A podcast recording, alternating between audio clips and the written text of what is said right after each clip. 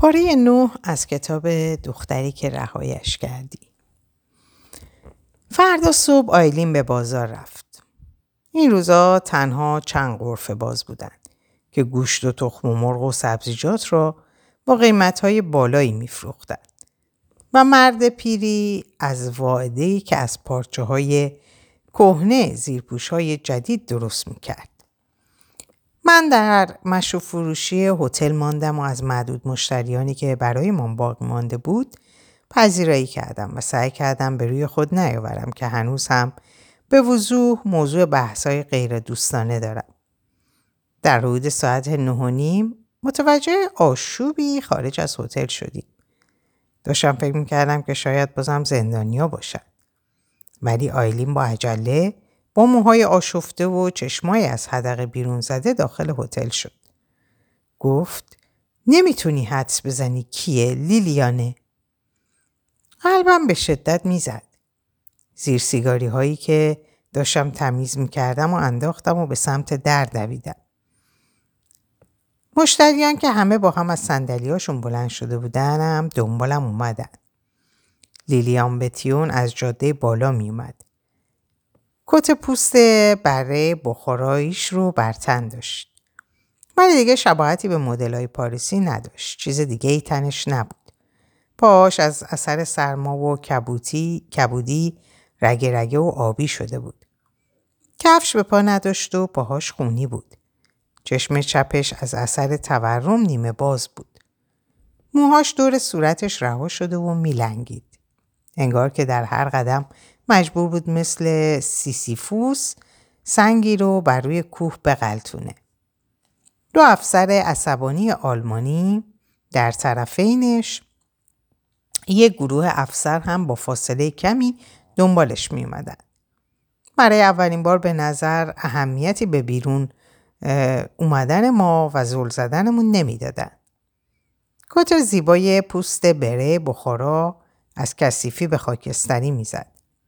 پشت کت نه فقط لکه های چسبنده خون بلکه بلا شک لکه هایی از اثر بالا آوردن بود.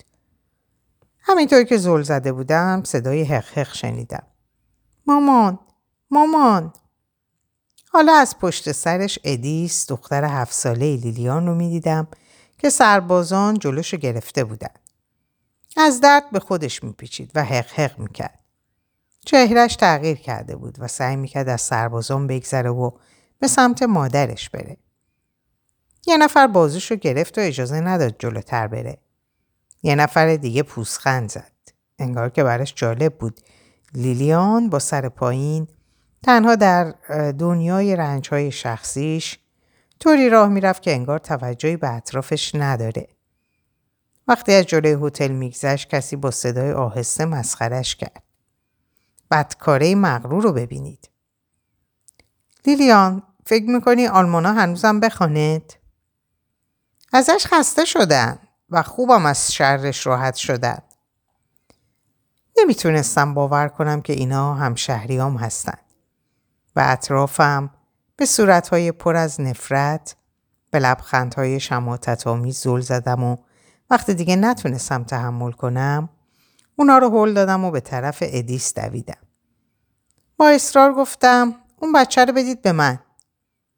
حالا به نظر تمام شهر جمع شده بودن تا این صحنه رو ببینن. از پنجره های طبقه بالا، از اون طرف بازار. لیلیان رو سرزنش می‌کردن. ادیس حق حق می‌کرد. صداش پر از التماس بود. مامان! فریاد کشیدم. اون بچه رو بدید به من. حالا دیگه آلمانیا مزاحم بچه های کوچیک حالا دیگه آلمانیا مزاحم بچه های کوچیکم میشن افسری که بچه رو نگه داشته بود به پشت سرش نگاه کرد و هرکماندات رو دیدم که کنار اداره پست ایستاده بود. چیزی به افسر کنار دستش گفت و لحظه بعد بچه رها شد تا طرف من بیاد. در آغوش گرفتمش. چیزی نیست ادیس. تو با من میای. صورتش رو روی شونه هم پنهون کرد. به طور تسلی ناپذیر گریه می‌کرد. و یه دستش هنوز به طرف مادرش دراز بود. حس کردم صورت لیلیان به سمت من برگشت. ولی از اون فاصله نمی‌شد چیزی گفت. ادیس رو به سرعت داخل مشروب فروشی بردم. به دور از چشمان شهر، به دور از صداهای تمسخرآمیزی که دوباره بلند شده بود، به قسمت پشتی هتل جایی که هیچ چیزی نشنوه.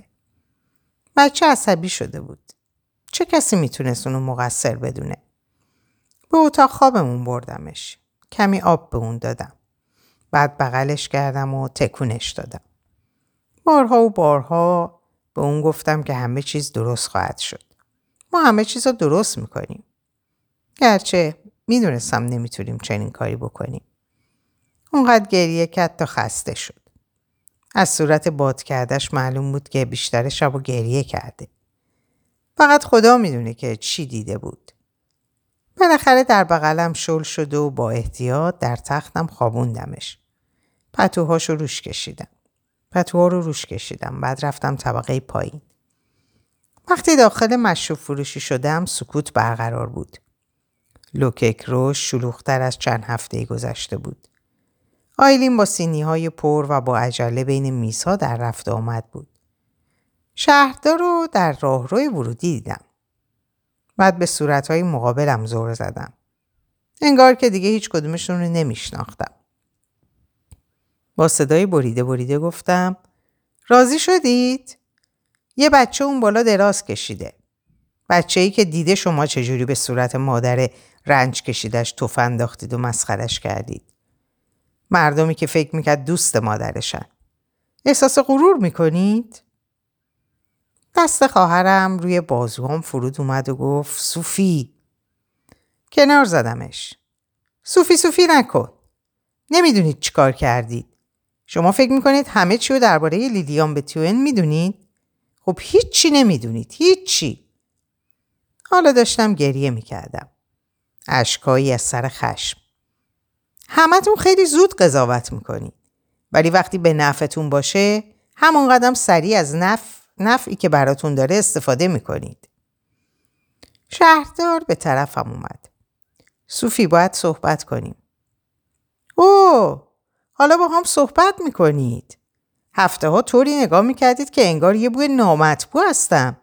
چون موسی و سئول یهو به این باور رسیده بود که من یه خائن و یه بدکاره هستم. من من که خودم رو به خطر مینداختم تا برای دخترتون غذا بیارم. همتون حرف اونو باور کردید نه منو. خب شاید حالا دیگه من نخوام با شما حرف بزنم موسیو. با چیزایی که من می‌دونم شاید ترجیح بدم با لیلیان بتیون حرف بزنم. حالا پر از خشم بودم. احساس می‌کردم دیوونه شدم یه زن دیوونه. انگار که شعله آتیش بودم. به صورتهای احمقشون نگاه کردم. دهنهای بازشون و دستی که سعی داشت جلومو بگیره رو از شونم روندم فکر می‌کنید مجله دزآکیو از کجا میاد؟ فکر می‌کنید پرنده ها میارنش؟ فکر می‌کنید با قالیچه پرنده میومده؟ حالا فشار دست آیلین روی من بیشتر شده بود. برام مهم نیست. فکر می‌کنید کی کمکتون می‌کرد؟ لیلیان کمکتون می‌کرد. به همتون. حتی وقتی به نونش گند می‌زدید داشت کمکتون می‌کرد. داخل راه رو بودم. صورت آیلین سفید شده بود. شهردار پشت سرش بود. منو به سمت جلو و به دور, به دور از اونها می‌روند. به اعتراض گفتم چیه؟ حقیقت شما رو هم ناراحت می‌کنه؟ اجازه صحبت ندارم؟ صوفی بشین. برای رضای خدا فقط بشین و دهنتو ببند. من دیگه این شهر رو نمی‌شناسم. چجوری تونستید اونجا بیستید و سرش داد بزنید؟ حتی اگه با آلمانا خوابیده باشه چجوری تونستید با یه آدم دیگه اینجوری رفتار کنید؟ اونا تو روش توف کردن. آیلین دیدی؟ به تمام بدنش آب دهن انداختن. انگار که آدم نیست. شهردار با آرومی گفت من برای مادام بتیون متاسفم. ولی اینجا نیومدم که راجع به اون صحبت کنم. اومدم با تو صحبت کنم. صورتم رو با کف دستم پاک کردم و گفتم من حرفی با شما ندارم. شهردار نفس عمک عمیقی کشید. صوفی من خبرایی از شوهرت دارم. یه لحظه طول کشید تا بفهمم چی میگه. به سنگینی روی صندلی کنارم نشست. آیلین هنوزم دستم نگه داشته بود. متاسفانه خبر خوبی نیست. امروز صبح وقتی آخرین زندانی ها رسیدن یکیشون وقتی داشت از کنار اداره پست رد می شد یه پیغام یه تیکه کاغذ انداخت زمین. منشی من اون کاغذ رو برداشت. توش نوشته که ادوارد لفور یکی از پنج مردی بوده که ماه پیش به اردوگاه آردنس فرستاده شده. خیلی متاسفم صوفی. ادوارد لفور زندانی شده به جرم اینکه یه تکه نون به اندازه یک کف دست به یک زندانی دیگه داده بود. وقتی به خاطر این کار اونو زدند به شدت با اونها جنگیده بود. وقتی اینو شنیدم تقریبا خندم گرفت. چقدر شبیه ادوارد همیشگی. ولی عمر خندم کوتاه بود. هر اطلاعاتی که می رسید بر ترس ها می افسود. می گفتن اردوگاه کار اجباری که اونو فرستادن یکی از بدترین هاست. دیویس مرد در آلونکی روی تخته های لخت چوبی می خوابیدن. از سوپ, آبکی و تعداد کمی غلات جو و گاهی موش مرده تغذیه می‌کردن. اونا را برای سنگ شکنی یا جاده سازی میفرستادن. مجبورشون می‌کردن تیراهنهای سنگین و فرسنگ ها روی شونه هاش هم کنه. اونایی که از خستگی میافتادن تنبیه می‌شدن. کتک میخوردن. یا جیره غذاییشون داده نمی‌شد. بیماری همهگیر بود و برای کوچکترین سوء رفتار به مردان شلیک می‌شد. همه این اطلاعات رو می گرفتم و تمام این تصاویر در رویاهام تکرار می شد. به شهردار گفتم اوزاش خوب میشه نه؟ دستم و نوازش کرد و گفت هممون براش دعا می‌کنیم. وقتی برای رفتن بلند شد آه عمیقی کشید. آهش مثل حکم اعدام بود. شهردار هر روز به ما سر می‌زد. وقتی حقیقت لیلیان در شهر پخش شد به آهستگی تصویر جدیدی از اون در حافظه جمعی شهر ثبت شد. دیگه با شنیدن نامش لبها ناخداگاه جمع نمی‌شد. کسی در تاریکی شب با شتاب روی دیوار میدان بازار لغت آیروین رو نوشت. و اگرچه به سرعت اونو پاک کردن ولی همه می‌دونستیم که به چه کسی برمیگرده. چند چیز ارزشمند که همزمان با دستگیری از خونش دزدیده بودن رو به طور مرموزی دوباره به خونه و سر جاش برگردوندن. البته کسانی مثل مادام لوویه و دورانت هم بودند که اگه حتی می‌دیدند با دستانش آلمان ها رو خفه می‌کنه بازم به خوب بودن اون ایمان نمی آوردن. ولی در لباس ها و مواد غذایی که به لوکک جورج می رسید نشونه های مبهمی از پشیمونی و محبت های کوچیک نسبت به ادیس دیده می‌شد. ظاهرا لیلیان رو به یه اردوگاه در جنوب شهرمون فرستاده بودن. شهردار محرمانه گفت که شانس آورده بلافاصله کشته نشده. احتمال می‌داد با پادرمیونی یکی از افسران ویژه از اعدام سریع نجات پیدا کرده. گفت ولی دخالت کردن فایده ای نداره. اونو در حین جاسوسی برای فرانسوی ها گرفتنش. و فکر نمی کنم خیلی زنده نگهش دارن. در مورد خودم بگم که دیگه پرسونانین گراتا نبودم. نه اینکه برام اهمیتی داشت. برام سخت بود که همون احساس گذشته رو راجع به همسایه هم داشته باشم. ادیس همیشه مثل یک سایه رنگ پریده به من چسبیده بود. کم غذا می‌خورد و مرتبا درباره مادرش می‌پرسید. صادقانه, صادقانه می‌گفتم که نمی‌دونم چه اتفاقی برای لیلیان افتاده. ولی اطمینانش می‌دادم که جای اون پیش ما امنه. عادت کرده بودم که با اون در اتاق قدیمیم بخوابم. تا کابوسهاش دو بچه کوچیکتر رو بیدار نکنه. اسرا به پله چهارم میخزید. نزدیکترین جایی که از اونجا می‌تونست آشپزخونه رو ببینه. و آخر شب بعد از تمیز کردن آشپزخونه همونجا در حالی که زانوهاشو بغل گرفته و در خواب عمیق فرو رفته بود پیداش می‌کردیم. ترس هام برای سرنوشت مادرش با ترس هام برای سرنوشت همسرم در هم میآمیخت. روزامو بی حرف در گردابی از نگرانی و خستگی میگذروندم. خبرهای زیادی به شهر نمی اومد و خبری هم از اون خارج نمی شد. شاید جای اون بیرون شوهرم از گرسنگی در حال مرگ بود. شاید بیمار و تبدار یا کتک خورده بود. خبر سه مرگ رو رسما به شهردار داده بودن. دوتا در خط مقدم، یکی در اردوگاهی نزدیک به مانس. نرزم شنیده بود که نزدیک لیل تیفوس شای... لیل تیفوس شایع شده. من تک تک این خبرهای جزئی رو به خودم ربط می‌دادم. برعکس من آیلین با این فضای شوم و سخت سازگار شده بود. فکر می‌کنم فرو ریختن من باعث شده بود باور کنه که حتما بدترین اتفاق ممکن افتاده.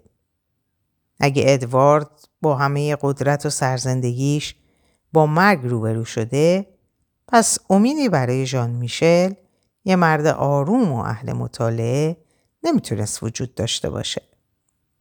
منطقش می‌گفت که نمی‌تونه نجات پیدا کرده باشه. در نتیجه اونم باید, باید با این مسئله کنار بیاد. به نظر میومد قدرتش بیشتر شده. وقتی منو در حال گریه پنهانی در انبار شراب می‌دید مادرم می‌کرد بلند شم. مجبورم می‌کرد غذا بخورم. یا برای ادیس، میمی و ژان با یه صدای عجیب و جلف لالایی می‌خوند. به خاطر قدرتش سپاسگزار بودم. شبها دراز میکشیدم و بچه زن دیگه ای رو در آغوش می‌گرفتم. و آرزو می‌کردم که ای کاش از فکر و خیال رهایی پیدا می‌کردم. اواخر ژانویه لویزا مرد. همه می‌دونستیم این اتفاق خواهد افتاد. ولی پذیرشش آسون نبود. شهردار و همسرش یه شبه ده سال پیر شدن. شهردار به من گفت من به خودم میگم همین که دیگه مجبور نیست دنیا رو به این شکل ببینه یه نعمته. و من هم به تایید سر تکون دادم.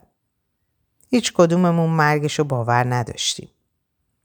قرار بود تشریح جنازه پنج روز بعد برگزار شه. به نظرم بردن بچه ها درست نبود. پس به آیلین گفتم به جای من بره. من کوچکترا رو به جنگل پشت ایستگاه آتش نشانی قدیمی می‌برم. به دلیل شدت سرما آلمانا هر روز دو ساعت به روستاییان اجازه می‌دادند تا در جنگل به دنبال چوب بگردن. فکر نمی کردم بتونم چیز زیادی پیدا کنم. از مدتها پیش در تاریکی شب تمام شاخه های به درد بخور به درد بخور درختان رو بریده بودند. ولی نیاز داشتم از شهر دور باشم. از قصه و ترس و مزاحمت همیشگی آلمانا یا از همسایه هام. بعد از ظهر خشک و ساکتی بود و خورشید رنگ پریده از لابلای شبه استخانی درختان باقی مانده میتابید. به نظر خسته تر از اون بود که بیش از چند پا از افق دور شه. اون بعد از ظهر به آسونی می‌شد مثل من به دوردست نگاه کرد و اندیشید که آیا جهان به پایان خود نزدیک میشه؟ راه رفتم و مثل اغلب این روزها در سکوت با همسرم حرف زدم. قوی باش ادوارد. ادامه بده. فقط زنده بمون. می‌دونم بازم با هم خواهیم بود. ادیس و میمی اول ساکت بودن. دنبال من می اومدن. پاهاشون برگای یخزده رو له می‌کرد. ولی بعد وقتی به جنگل رسیدیم یه غریزه کودکانه اونا رو در بر گرفت. ایستادم تا اونا رو تماشا کنم که دست, دست در دست هم در حال خنده به طرف تنه درختی در حال پوسیدن دویدن و روی اون به بالا و پایین میپریدن. ممکن بود کفشاشون خیس و دامنشون گلیشه. ولی این خوشی ساده رو از اونا دریغ نکردم. خم شدم و چند مش چوب خشک داخل سبد گذاشتم به این امید که صدایشون زمزمه مداوم ترس رو در ذهنم خاموش کنه. و بعد وقتی ایستادم دیدمش. در قسمت مسطح جنگل با اسلحه روی شونه و در حال صحبت با یکی از مردانش صدای دخترها رو شنید و برگشت. ادیس لرزید. دیوونه‌وار به دنبال من گشت و از جا پرید تا دستم رو بگیره. چشماش از شدت وحشت گشاد شده بود. میمی گیج شده بود و پشت سر می اومد. سعی می‌کرد بفهمه چرا دوستش انقدر از دیدن مردی که هر شب به رستوران میاد ترسیده. گریه نکن ادیس. اذیتمون نمی‌کنه. لطفا گریه نکن. دیدم که ما رو نگاه می‌کنه. بچه رو با مهربونی از پام جدا کردم. هم شدم تا با اون صحبت کنم. اون هر کماندانته. من میرم درباره شامش باهاش صحبت کنم. تو اینجا بمونو با میمی بازی کن. من خوبم. فهمیدی؟ وقتی دستشو به دست میمی دادم لرزید. یه لحظه برو اونجا بازی کن. من فقط می‌خوام با هر کماندانت صحبت کنم. بیا سبدمو بگیر و ببین می‌تونی یکم چوب پیدا کنی؟ قول میدم هیچ اتفاق بدی برام نیفته. وقتی بالاخره تونستم به بهانه ای از دامنم جداش کنم به سمت کمندانت رفتم. افسری که همراهش بود آهسته چیزی گفت. من شالم و دورم پیچیدم. دستامو روی سینم گذاشتم و منتظر شدم تا کمندانت مرخصش کنه. گفت فکر کردیم بریم شکار. به آسمون خالی نگاهی انداخت. اضافه کرد شکار پرنده. گفتم اینجا پرنده ای باقی نمونده. خیلی وقت پیش همشون رفتن.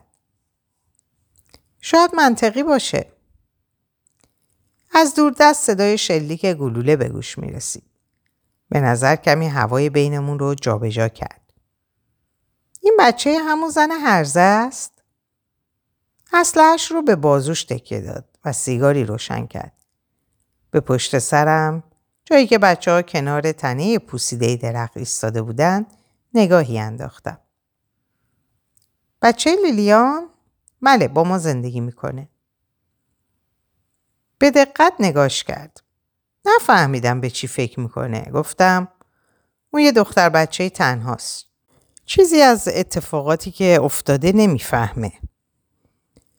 دود سیگارش رو بیرون داد.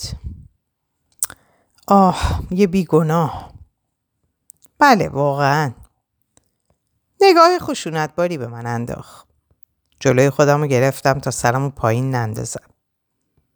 هر کماندانت مجبورم خواهشی از شما بکنم. خواهش؟ همسرم به یه اردوگاه کار اجباری در ارنست فرستاده شده. و ازتون نپرسم که این اطلاعات رو از کجا آوردید. نگاهش هیچ چیزی رو نشون نمی‌داد. هیچ نشونه ای نبود. نفسی کشیدم. نمی‌دونم چرا. اما خواهش می‌کنم اگه می‌تونید بهش کمک کنید. مرد خوبیه. همونطور که می‌دونید هنرمنده نه سرباز. من می‌خواید براش پیغامی ببرم. می‌خوام از اونجا نجاتش بدین. از تعجب ابروشو بالا برد. هر کماندانت شما جوری رفتار کردید که انگار با هم دوست هستیم. اگه اینطوره التماس می‌کنم. لطفا به شوهرم کمک کنید. من می‌دونم تو اینجور جاها چه اتفاقایی میفته. می‌دونم که شانس زنده بیرون اومدنش کمه. حرفی نزد. پس از شانسم استفاده کردم و ادامه دادم. اینا حرفایی بود که در طول چند ساعت گذشته هزاران بار در سرم تکرار کرده بودم. می‌دونید که اون تمام عمرش رو با هنر و نقاشی گذرونده. مرد صلحجوییه، یه مرد آروم. اون همه هم غمش نقاشی، رقص، خوردن و نوشیدنه. می‌دونید که زنده بودن یا مردنش هیچ تاثیر روی آرمان آلمان نداره. به اطرافمون به جنگل اوریان نگاهی انداخت. انگار که می‌خواست ببینه باقی افسران کجا رفتن. پوک دیگه ای به سیگارش زد. با خواستن چنین چیزی از من ریسک بزرگی کردی. دیدی که همشهریات با زنی که فکر می‌کردن با آلمانا همکاری می‌کنه چه رفتاری کردن. همین الانم هم معتقدن که من با شما همکاری می‌کنم. در واقع حضور شما در هتل منو بدون محاکمه متهم و گناهکار کرده. همون و هم رقصیدن با دشمن. حالا نوبت من بود که شگفت زده شم. قبلا بهتون گفتم مادام هیچ چیزی در این شهر نیست که من ازش بیخبر بمونم. در سکوت ایستادم و به افق نگاه کردیم. صدای قرش توپی در دست باعث شد زمین زیر پامون کمی بلرزه. دخترها حسش کردن. می‌تونستم ببینم که به کفشاشون نگاه می‌کنن. آخرین پک رو به سیگارش زد. بعد اونو زیر چکمه له کرد. موضوع اینه. شما زن باهوشی هستین. فکر می‌کنم احتمالا خوب بتونی درباره ذات انسان ها قضاوت کنی. و با این حال طوری رفتار می‌کنی که یادمون باشه با هم دشمنی. دشمنی که حتی بدون محاکمه هم بهت شلیک کنه. با این وجود میای اینجا و توقع داری نه تنها این واقعیت رو نادیده بگیرم بلکه بهت کمکم بکنم. دشمن من. آب دهانم رو قورت دادم. به خاطر اینه اینه که من شما رو فقط یه دشمن نمی‌بینم. منتظر مون تا من ادامه بدم. شما گفتید که بعضی وقتا ما فقط دو تا آدمیم. سکوتش منو جسورتر کرد. صدامو پایین آوردم. می‌دونم مرد قدرتمندی هستید. می‌دونم اثر گذارید. اگه شما بگید باید آزاد شه آزاد میشه. لطفا. تو نمی‌دونی داری چی می‌خوای. من فقط می‌دونم اگه مجبور بشه همونجا بمونه میمیره. سوسوی کمجانی در چشمانش پیدا شد. می‌دونم شما یه انسان اصیل هستید. یه محقق. می‌دونم به هنر اهمیت می‌دید. مطمئنا نجات زندگی هنرمندی که تحسینش می‌کنید. زبانم لکنت پیدا کرده بود. یه قدم جلوتر رفتم. دستم و جلو بردم و بازوش رو لمس کردم. هر کماندانت لطفاً می‌دونید که هرگز چیزی ازتون نخواستم. ولی برای این بهتون التماس می‌کنم. لطفاً لطفاً کمکم کنید.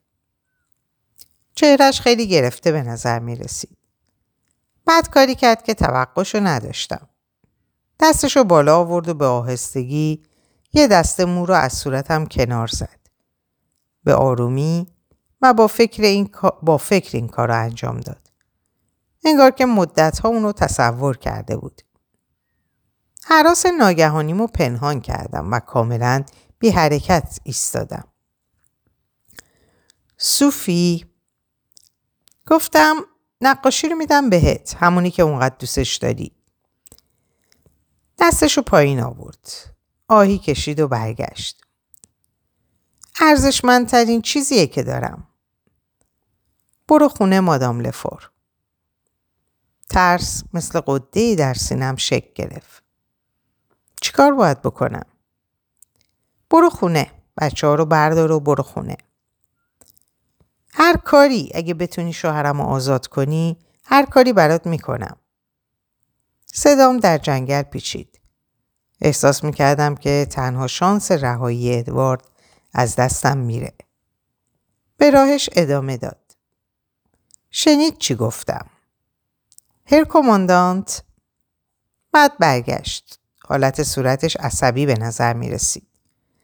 با گام های بلند به طرفم اومد و وقتی ایستاد که صورتش تنها چند اینچ با صورتم فاصله داشت. می‌تونستم نفسش رو روی صورتم حس کنم. از گوشه چشم می‌تونستم دخترها رو ببینم که از شدت استراب و وحشت به خود میلرزیدن. ترسم و نشون نمی‌دادم.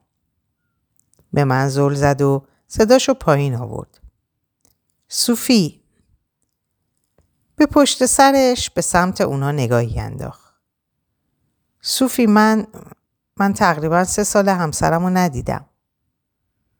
منم دو سال شوهرم رو ندیدم. باید بدونی بدونی چیزی که از من می‌خوای صورتش رو از من برگردون. انگار تصمیم گرفته بود به صورتم نگاه نکنه. آب دهانم رو قورت دادم. دارم یه نقاشی بهتون پیشنهاد می‌کنم هر کماندانت. لرزش خفیفی در آروارش پیدا شد. به جایی پشت شونه راستم زل زد و بعد دوباره شروع به حرکت کرد. مادام شما یا خیلی احمقید یا خیلی اون چه شما از من می‌خواید آزادی شوهرم رو تضمین می‌کنه؟ آیا آیا آزادی شوهرم رو می‌خره؟ برگشت. صورتش غمگین بود. انگار داشتم به کاری که دوست نداشت مجبورش می‌کردم. چشم از پوتیناش بر نمی داشت. بالاخره دو قدم به سمت من برداشت. اونقدر نزدیک شد که بتونه صحبت کنه و کسی صداشو نشنوه. فردا شب بیا سربازخونه پیشم. بعد از اینکه کارت توی هتل تموم شد. در اینجا به پایان این پاره می‌رسم براتون آرزوی سلامتی، اوقات خوب و خوش و خبرهای خوب و خوش دارم. خدا نگهدارتون باشه.